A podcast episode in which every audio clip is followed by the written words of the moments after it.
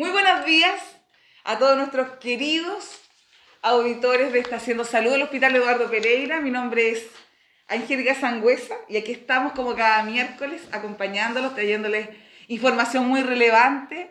El día de hoy, una que creo que debe ser de las más relevantes. La semana pasada estuvimos con el director de FONASA, hablamos del copago cero en FONASA, un tema súper interesante, del cual, ¿no es cierto?, tratamos de aclarar la mayor cantidad de tópicos posibles, porque sabemos que es un tema que despierta mucho interés, pero además, ¿no es cierto?, genera muchas dudas. Así de importante. ¿Y cuál es el otro tema? No solo del momento, sino que hemos estado relevando como hospital y sabemos que es una necesidad tremenda para cada uno de los porteños y porteñas que son, ¿no es cierto?, beneficiarios de nuestro sistema, que concurren, que son pacientes nuestros del Hospital Eduardo Pereira, como lo son las listas de espera quirúrgica. Sabemos que muchos de ustedes, ¿no es cierto?, están a la espera de una intervención quirúrgica y queremos contarles, ¿no es cierto?, que como hospital nos encontramos precisamente en un plan de reactivación quirúrgica, una reingeniería. Este fin de semana estuvimos con una nota en el diario El Mercurio, donde anunciaba, ¿no es cierto?, cuál es la reingeniería que como establecimiento, como Hospital Eduardo Pereira, estamos realizando para poder activar nuevamente, ¿no es cierto?, reactivar con mayor fuerza estas intervenciones quirúrgicas. Para eso, yo les voy a contar, ¿no es cierto?, que estoy con dos grandes invitados. Voy a partir por saludar al doctor Carlos Díaz de Valdés, cirujano de la Universidad de Valparaíso, subjefe del equipo de cirugía general de nuestro hospital, jefe del equipo de pared abdominal y hernias de nuestro querido Hospital Eduardo Pereira. También, ¿no es cierto?, referente clínico de las listas de espera quirúrgica de nuestro hospital. Cirujano de urgencia en el Hospital Carlos Van Buren, ¿no es cierto?, de Valparaíso. Doctor Díaz de Valdés, muchísimas gracias por estar con nosotros en esta Haciendo Salud. Es un placer contar con su presencia. Muy buenos días, muchas gracias a ustedes por la invitación y poder compartir acá ciertos puntos de vista con respecto a la lista de espera. Muchísimas gracias. Y les voy a contar que no solo me acompaña, ¿no es cierto?, el doctor Díaz de Valdés, sino que también estoy con María Paz Cubillos.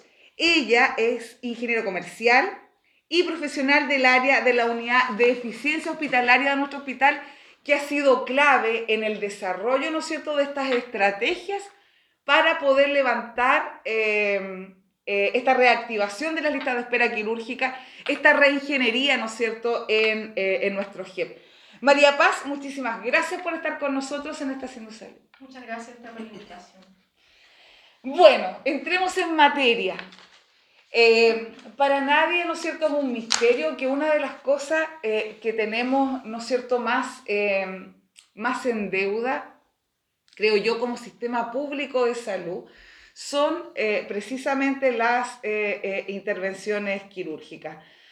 Llevamos más de 2 años, cerca de 2 años y medio ya, ¿no es cierto, doctor?, con esta pandemia, este COVID-19, que no nos da tregua aún, si bien podríamos hablar de cuál es el impacto que hoy en día tiene en la salud de la población, pero que todavía está presente con nosotros, todavía está presente. Y una de las consecuencias importantes de este COVID-19, sin duda, han sido las listas de espera quirúrgica. Contar, ¿no es cierto?, a todos nuestros auditores que el Hospital Eduardo Pereira está definido como el establecimiento, ¿no es cierto?, dentro de la red del Servicio de Salud Valparaíso San Antonio como el Hospital de la Cirugía Electiva, es decir, aquellas intervenciones quirúrgicas que no son de urgencia o que no son GES o que no son, no están categorizadas o priorizadas de forma especial, ¿no es cierto? Es la lista de espera quirúrgica pura, por decirlo de alguna forma, que es, ¿no es cierto?, la que está esperando sin duda muchos de nuestros radioescuchas en este programa, ¿no es cierto?, del día de hoy. Es por eso que este plan de reactivación quirúrgica toma tanta fuerza, no solo porque es algo, ¿no es cierto?, que nos debemos por este periodo de pandemia, sino que además es lo que estamos llamados a hacer como hospital, ¿no es cierto?, Eduardo Pereira. Doctor, ¿qué nos podría contar respecto a cuál es el funcionamiento habitual y qué es lo que, ¿no es cierto?, en este momento queremos impulsar para este mejor y mayor desarrollo de las listas de espera quirúrgicas de nuestro hospital? Bueno, son varias cosas las que quería comentar, así como lo que decías, nos tocó una pandemia que nos golpeó muy fuerte y muy de golpe, que en especial yo creo que a nosotros, en los pabellones de este hospital, nos pegó donde más nos podía doler, que era en la cirugía electiva, la cual nosotros estamos habituados a hacer. Este golpe duró mucho más de lo que hubiéramos querido. Tuvimos que limitar nuestra forma en que nosotros trabajamos de maneras completamente originales. Así que nuestra meta es volver a retomar lo que nosotros hacíamos, lo que estábamos haciendo muy bien, que estábamos logrando mejorar nuestros números, nuestra cirugía, nuestro desempeño. Y no solo regresar a ese mismo nivel, sino tratar de llevarlo un poquito más allá, con un esfuerzo mayor aún de lo que teníamos antes. Claro. ¿Ya? Eso contempla varias iniciativas, entre las cuales queremos habilitar los pabellones en un horario más extendido, agregar días funcionales, incluso sábados, domingos, lo que sea necesario, un esfuerzo económico extra de parte del hospital, del servicio de salud, para poder solventar esta falencia. Así que por ese lado está todo el esfuerzo puesto para sacar de nuevo este bote a flote. Así es. Tenemos muchas personas esperando, ¿no es cierto? Pero qué interesante, doctor, lo que plantea respecto a poder habilitar que, nuestros pabellones quirúrgicos, sacar mayor eficiencia, mayor rendimiento, incluso, ¿no es cierto?, considerando los fines de semana. Nuestra noticia, ¿no es cierto?, del día domingo en el diario El Mercurio, relevaba, por ejemplo, este tipo de estrategias. ¿Nos podría contar un poquitito más de eso? Significa, ¿no es cierto?, que además de lo que ya hacemos, ¿vamos a hacer más? Es la idea. Es bastante complejo organizar un tema así. Tratar de juntar a todo el personal disponible. Hay una logística bastante compleja. Entonces, no es solo un factor que nosotros podamos decir, ya, vamos a empezar a hacerlo. Claro. Sino que es una organización desde la persona que va a operar, la persona que lo va a asistir, hasta el hecho de que el pabellón hay que limpiarlo, hay que tener los materiales, e incluye transporte, etc. Incluso hasta una capacitación de los guardias que van a estar el fin de semana. Exacto. Recibiendo a los pacientes que se van a operar en un ambiente que antes no se hacía. Sin duda, qué importante es lo que plantea respecto a ese proceso, porque también es sumamente importante la preparación o la gestión que se realiza para poder contar con esos pacientes. Tema en el que ha estado muy, muy vinculado y muy comprometido esta unidad de eficiencia hospitalaria en nuestro hospital. María Paz, ¿qué podríamos contar respecto a cómo se ha dado el diseño, ¿no es cierto?, de toda esta estrategia y de toda la preparación que requiere una reingeniería como la que estamos planteando y que culmina, ¿no es cierto?, con una sincronización absoluta, lo que nos planteaba, ¿no es cierto?, el doctor, para llegar finalmente a ese cirujano dentro del pabellón resolviendo esa cirugía. Como bien lo dijo el doctor, aquí el mayor problema es que nuestros pacientes, debido a la pandemia, incrementaron mucho el número de los días que esperaban.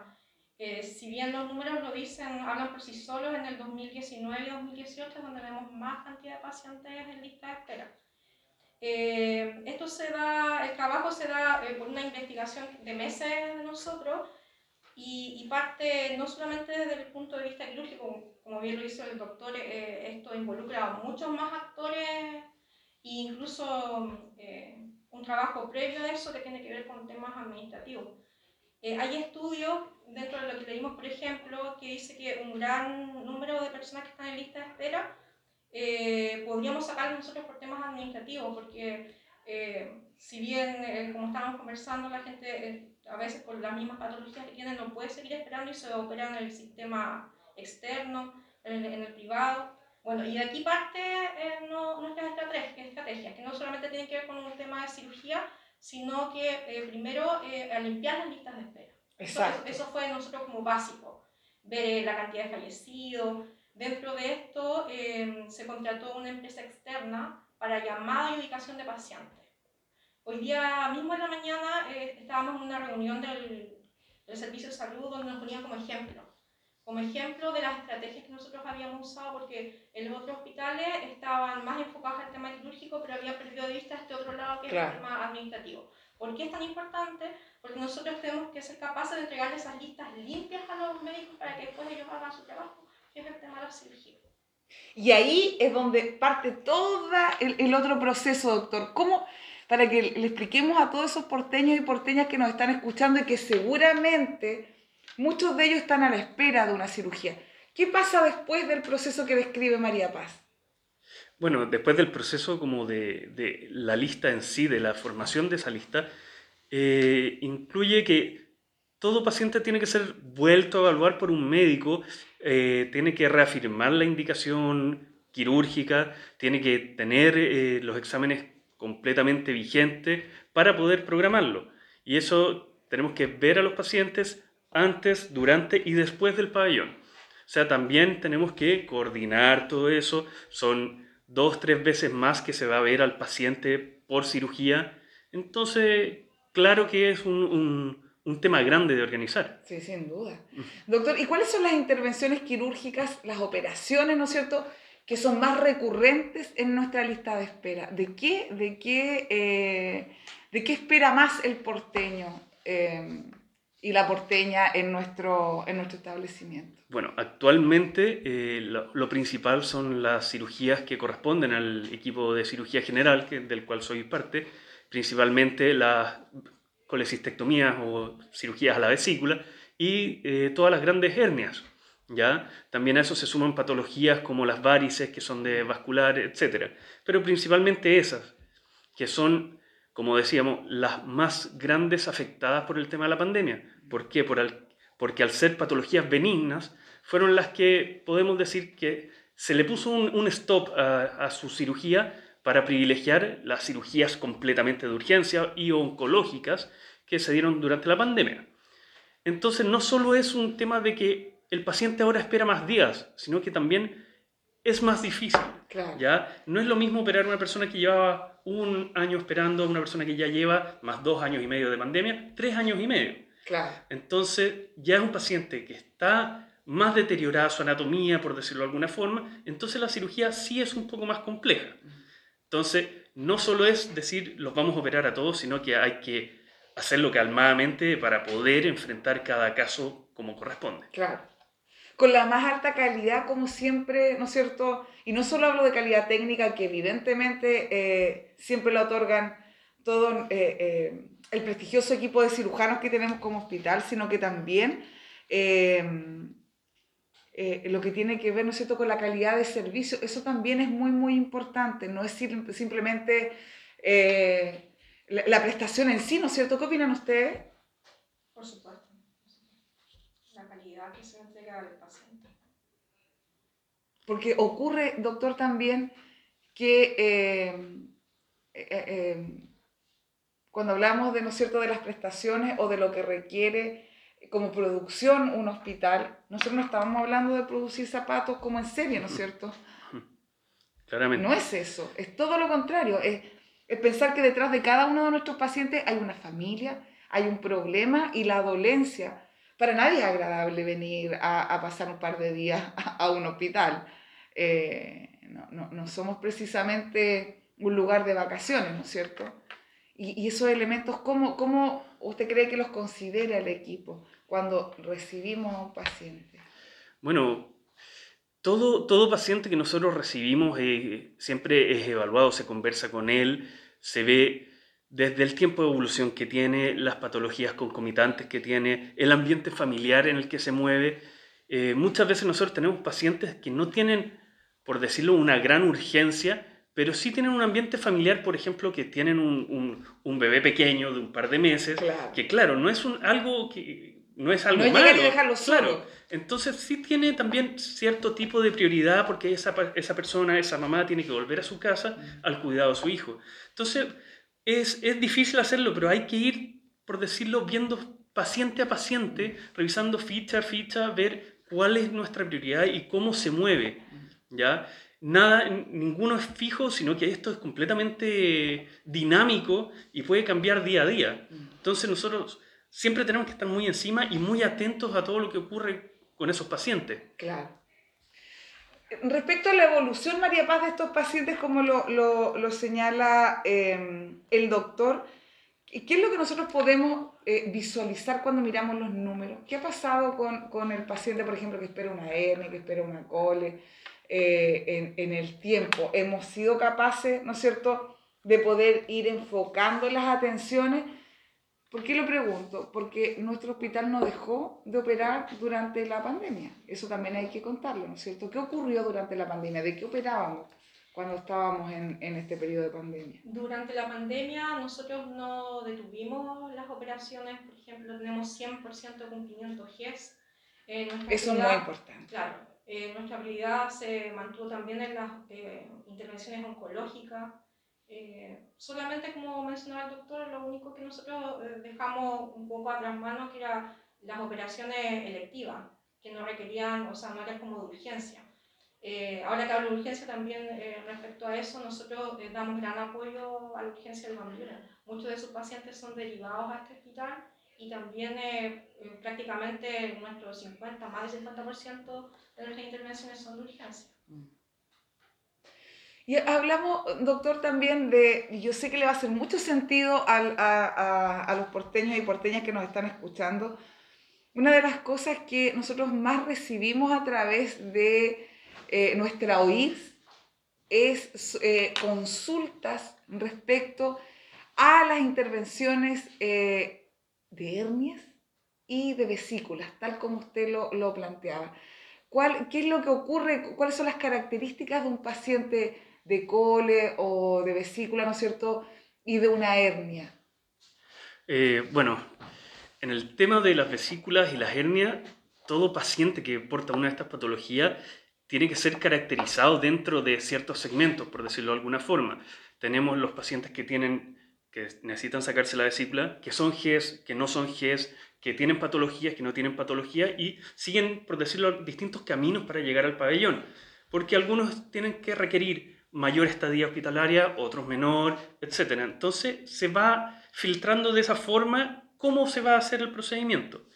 En cuanto al tema de las hernias, hay muchos tipos de complejidad de una hernia. Tenemos hernias que son una real patología muy, muy complicada y hernias que son harto más simples. Entonces, si nosotros tenemos una hernia realmente compleja, eso incluye que va a ser todo el día del pabellón en una sola hernia. Entonces, tenemos que programarnos de esa forma. Y por otro lado, si hay un día que tenemos que hacer hernias un poco más simples, podemos hacer 4 o 5 de esas. Entonces, claro que hay que caracterizar y poder programarse tanto en el tiempo de pabellón como los insumos, ¿ya? Y lamentablemente eso toma tiempo. A los pacientes hay que hacerles un seguimiento. Hay que, por ejemplo, en las hernias es muy importante el peso del paciente porque afecta en cómo va a cicatrizar lo que nosotros hacemos. Por mucho que nosotros le hagamos una reparación muy buena, si no hay una ayuda de parte de una disminución del peso, de la presión abdominal de la persona, eso también puede fracasar, por lo cual se le hace seguimiento, se les llama, se ve cómo están en el peso, se derivan con un nutricionista en el consultorio y claro, eso normalmente antes de la pandemia funcionaba mucho mejor con el enlace que tuvimos con la atención primaria, pero como eso dejó de estar tan disponible para la gente por este tiempo, esos pacientes también no siguieron sus controles, claro, nos toma más tiempo, etc. Yo sé que es un tema un poco engorroso, pero para poder prestarle la cirugía y prácticamente poder asegurar un máximo de éxito, la mayor calidad y la mayor, ¿cómo se llama? El mejor desarrollo de la cirugía, tenemos que ser bastante criteriosos. Entonces, por eso también... todo ese... Qué interesante. Las condiciones entonces en las que se presenta el paciente para resolver su cole o su hernia son súper importantes. Por ejemplo, si tienen, doctor, se lo pregunto, digamos enfermedades de base, por ejemplo, una diabetes, una hipertensión, idealmente deben venir con esas enfermedades, ¿no es cierto?, de base compensada. Claro. En especial el tema de la diabetes, la hipertensión, las patologías crónicas como esa. Si un paciente llega a un pabellón con una diabetes descompensada, con su azúcar por el cielo, por decirlo de alguna forma, ese paciente también está predispuesto a sufrir infecciones intrahospitalarias o de las heridas en su casa, etc. Entonces, todos esos pequeños detallitos hay que controlarlos en todo el preoperatorio. Y forma parte de lo que te decíamos de poder asegurar la mejor prestación que podemos ofrecer. Con la mayor seguridad que se pueda, ¿no es cierto? Exacto. Y tan importante como todo este proceso, lo es también el que nosotros nos podamos contactar, ¿no es cierto, María Paz, con nuestros pacientes?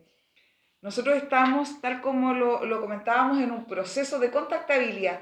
¿Por qué no contamos un poquitito de aquello, María Paz? Porque una cosa es que nosotros estemos, ¿no es cierto?, a través de terceros contactando a nuestros pacientes, pero lo hacemos en base a qué tipo de información. Me gustaría que hablaran un poquitito de eso. Bueno, hoy día nosotros tenemos una lista de espera bastante grande. La empresa, nosotros hicimos como una especie de protocolo para que ellos se comunicaran con los pacientes. Esto empezó el 1 de agosto. La semana pasada ya se había casi contactado a toda la lista que nosotros entregamos a la empresa y nos dimos cuenta que más del 50% de esa lista no había sido ubicable. Entonces de ahí parte lo importante que es tener los datos correctos para poder buscar a los pacientes. Porque la empresa los va a buscar en el teléfono que nosotros teníamos o en el domicilio que nosotros teníamos. Exacto. Primero, la empresa tiene que llamarnos por teléfono al menos 3 veces, 3 veces en días y en horarios distintos. Si no los contactan o no los pueden ubicar en los teléfonos, tienen que ir al domicilio. A lo menos 2 veces en el domicilio. O sea, si no encuentran la primera vez, tienen que encontrar una segunda vez. Y después de eso, nosotros tenemos que mandarle cartas certificadas para agotar todas las instancias, claro, para poder ubicarlo. Nosotros no solamente hemos ocupado la base de nosotros, del CICTE, que es donde se ingresan todos los datos de la lista de espera, sino que además todas las herramientas que hemos tenido a la mano. Por ejemplo, el sistema experto, que tiene otro tipo de información, también lo cruzamos con eso para buscar teléfonos nuevos. Ahora que usted lo menciona también, para nuestro... los pacientes que están escuchando, es importante que se contacten a nuestro hospital, a los teléfonos. Nosotros también, cuando van estas personas al domicilio, le dejan un papelito con los números. Estamos pensando también dentro de esta semana, a lo mejor el día de mañana, publicar un correo electrónico donde la gente puede ingresar sus datos, mandando sus datos, teléfono y dirección.